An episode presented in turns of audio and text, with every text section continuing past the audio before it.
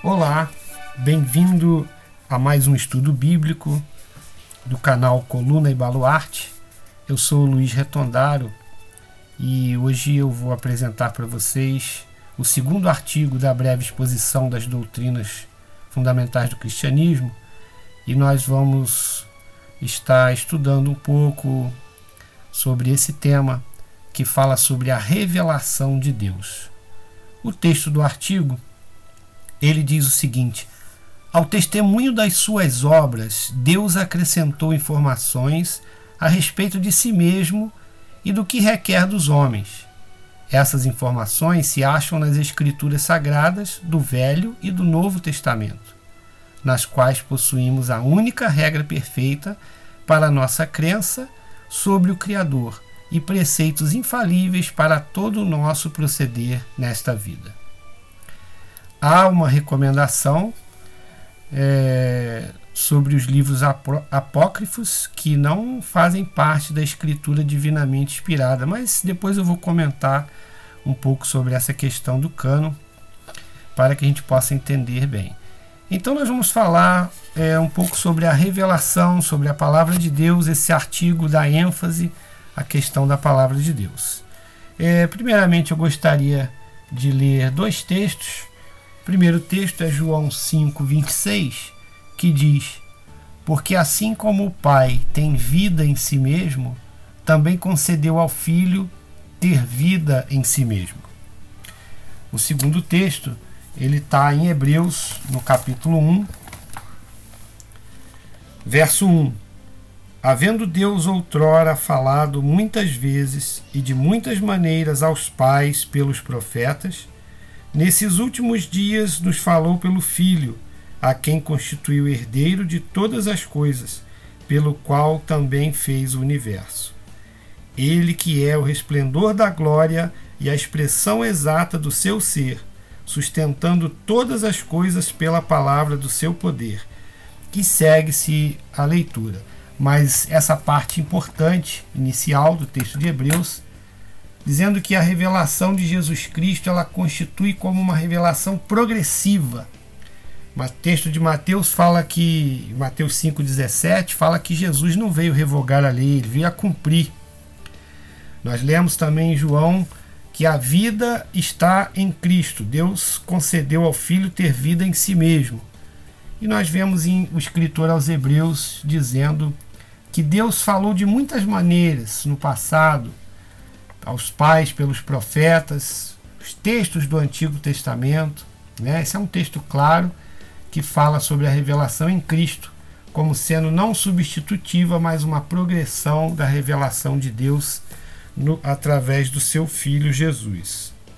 Então isso abre para nós aqui o nosso raciocínio, o nosso pensamento sobre o que cremos, né, que está nas Escrituras e que nós devemos seguir. Então esse estudo ele primeiro diz, ele fala no, no, nesse artigo né, sobre o testemunho das obras de Deus na Escritura Sagrada, Velho e Novo Testamento, que Deus é um Deus que se auto-revela. Nós, seres humanos finitos, falíveis, né, pecadores, não temos condição de compreender a Deus. Eu já havia dito isso antes, na, quando estávamos refletindo sobre a questão da razão da nossa fé mas Deus ele se auto-revela, então ele, há, há essa necessidade de compreendermos é, as qualidades, os atributos, é, a vontade e os decretos do Senhor, os preceitos do Senhor, através da sua própria revelação. Então ele se auto-revela. E o conjunto de revelações nós damos o nome de Bíblia, que são os livros, né, o repositório é, que foi selecionado, o cânon, é, nos primeiros séculos, os cristãos é, aceitaram como cânon é, os 39 livros do Antigo Testamento e 27 do Novo. Né, a igreja, já no quarto século, acabou rejeitando alguns livros que nós chamamos de apócrifos, como eu disse no início, é, que foi na tradução da Bíblia para o latim, a Vulgata Latina, foi a obra de Jerônimo, ele adverte que tais livros servem à igreja para exemplo de vida e instrução de costumes, mas não para estabelecer doutrina alguma. Então nós temos a palavra de Deus, a Bíblia, os livros é, selecionados, o que temos hoje, né, é, que já foram é, submetidos a, auto, a, provas de autoria, de genuinidade, de autenticidade, são esses livros do cânon, né? E o próprio Senhor Jesus deu respaldo para que nós aceitássemos todos esses livros, quando em Lucas 24, 44, ele faz é, a menção de que considera esses livros como inspirados, né? As leis, os profetas e os salmos, como diz lá em Lucas. Bem, é interessante falar aqui um conceito de religião, que o artigo 2 também fala sobre isso, né? Nós estamos estudando é, de uma forma bem geral para que todos possam entender, mas nós estamos seguindo ah, os 28 artigos da breve exposição. Então, o artigo 2 fala sobre religião também, e fala sobre a religião natural, que é aquela que o homem próprio faz as suas interpretações da sua própria necessidade, de como ele compreender o mundo, de como ele compreender a criação, a existência, o poder da divindade, chamado re religião natural. E a questão da religião sobrenatural, que é uma é aquilo que eu estava falando antes, a necessidade de Deus se revelar. Então é uma revelação uma manifestação pessoal da divindade. O cristianismo é uma religião revelada. O Deus do cristianismo se revela aos homens através da sua palavra. Né? Nós podemos ver até aqui o texto que foi lido em Hebreus 1, a revelação em Cristo Jesus.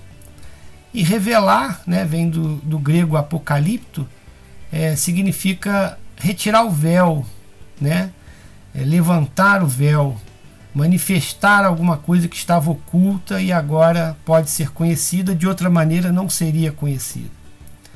Algumas características da revelação de Deus é que ela é progressiva, como nós já falamos, Hebreus 1 mostra isso, no sentido de que cada parte da Bíblia se relaciona com as partes anteriores e desenvolve as verdades contidas nessa palavra. Outra característica é que a revelação divina é redentora. Nós podemos ver em 1 João capítulo 5, a partir do verso 9, diz assim: Se admitimos o testemunho dos homens, o testemunho de Deus é maior. Ora, este é o testemunho de Deus, que ele dá acerca do seu Filho. Aquele que crê no Filho de Deus tem em si o testemunho. Aquele que não dá crédito a Deus o faz mentiroso, porque não crê no testemunho que Deus dá acerca do seu Filho. E o testemunho é este, continua o verso 11: que Deus nos deu a vida eterna e esta vida está no seu Filho. Aquele que tem o Filho tem a vida. Aquele que não tem o Filho de Deus não tem a vida. Estamos falando sobre a característica da revelação divina como sendo redentora. Ainda há um outro versículo que eu gostaria de destacar, 2 Timóteo 3, verso 15, que diz que desde a infância sabes as sagradas letras que podem tornar-te sábio para a salvação pela fé em Cristo Jesus. Então é uma revelação que pode fazer nos tornar sábios para a salvação em Cristo Jesus. Outra característica da, da revelação divina é que ela é completa e final. Ou seja, não há nada a acrescentar ou tirar da palavra de Deus. Lá em Apocalipse, no capítulo 22, a partir do verso 18, diz assim: Eu, a todo aquele que ouve as palavras da profecia deste livro, testifico se alguém lhes fizer qualquer acréscimo, Deus lhe acrescentará os flagelos escritos nesse livro. E se alguém tirar qualquer coisa das palavras do livro dessa profecia, Deus tirará sua parte da árvore da vida, da cidade santa e das coisas que se acham escritas nesse livro. Aquele que dá testemunho destas coisas diz: Certamente venho sem demora. Amém. Vem, Senhor Jesus. Então, o texto de Apocalipse também e há outros textos que fazem essa é, descrevem bem essa característica da revelação divina como completa e final. Né? Se continuarmos a ler o texto que estávamos lendo antes de 2 Timóteo 3, eu li o verso 15, mas se continuarmos a ler a partir do verso 16, nós vamos ver outra característica da revelação divina, que ela é correta. Ou seja, pode ser de autoria do próprio Deus, né? Diz assim o texto: toda a escritura é inspirada por Deus e útil para o ensino, para a repreensão, para a correção, para a educação na justiça, a fim de que o homem de Deus seja perfeito e perfeitamente habilitado para toda boa obra.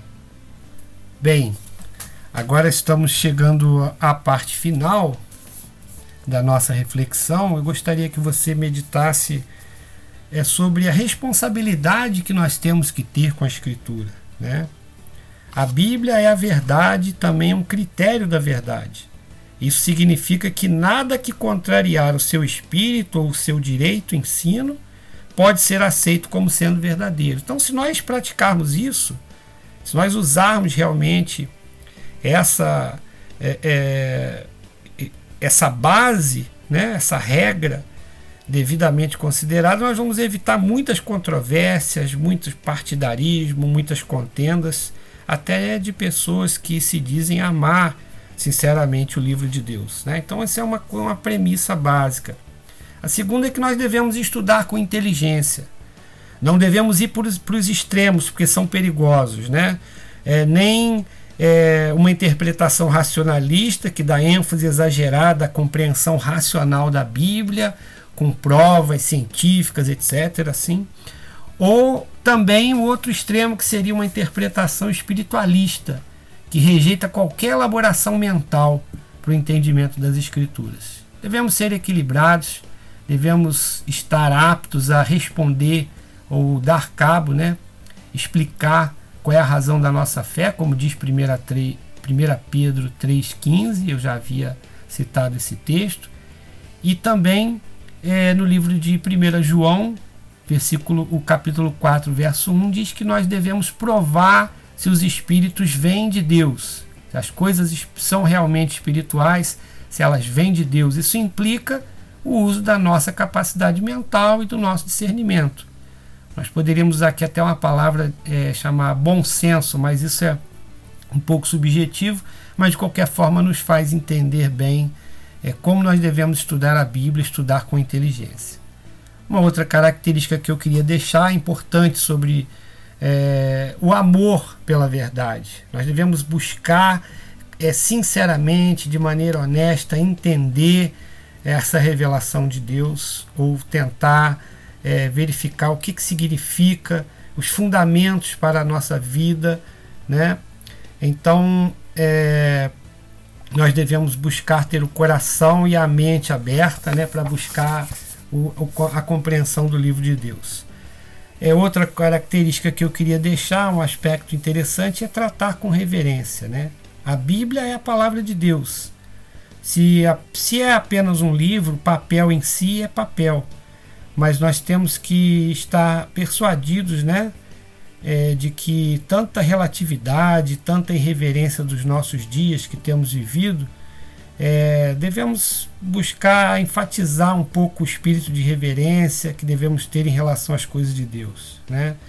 Há muita brincadeira, há muita chacota, há muita piada, até com entre alguns cristãos mesmo, às vezes, brincadeiras, gracejos, anedotas, enfraquece o respeito com as coisas do Senhor. E nós não podemos perder de vista a honra, a dignidade, a veneração, a adoração dos fatos e das pessoas, das instituições, do que significa o que Deus é, dá valor, nós devemos dar valor também, né?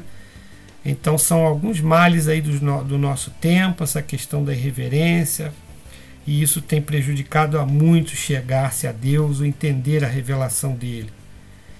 E outra, outra característica seria a última, gostaria de deixar, é que nós devemos estudar com o desejo de obedecer. Né? Devemos não só ou sermos ouvintes da palavra de Deus, mas sermos praticantes, como diz em Tiago. Né? Não somente a nossa inteligência deve estar aberta a entender as novas luzes que a leitura e o estudo sensato da Bíblia nos tragam, mas a nossa vontade deve também estar submissa aos ensinamentos da palavra, mediante o conhecimento dela. O crente experimenta a vontade de Deus dessa maneira. O Salmo 119 vai dizer que lâmpada para os meus pés é a tua palavra e luz para os meus caminhos. Que Deus te abençoe.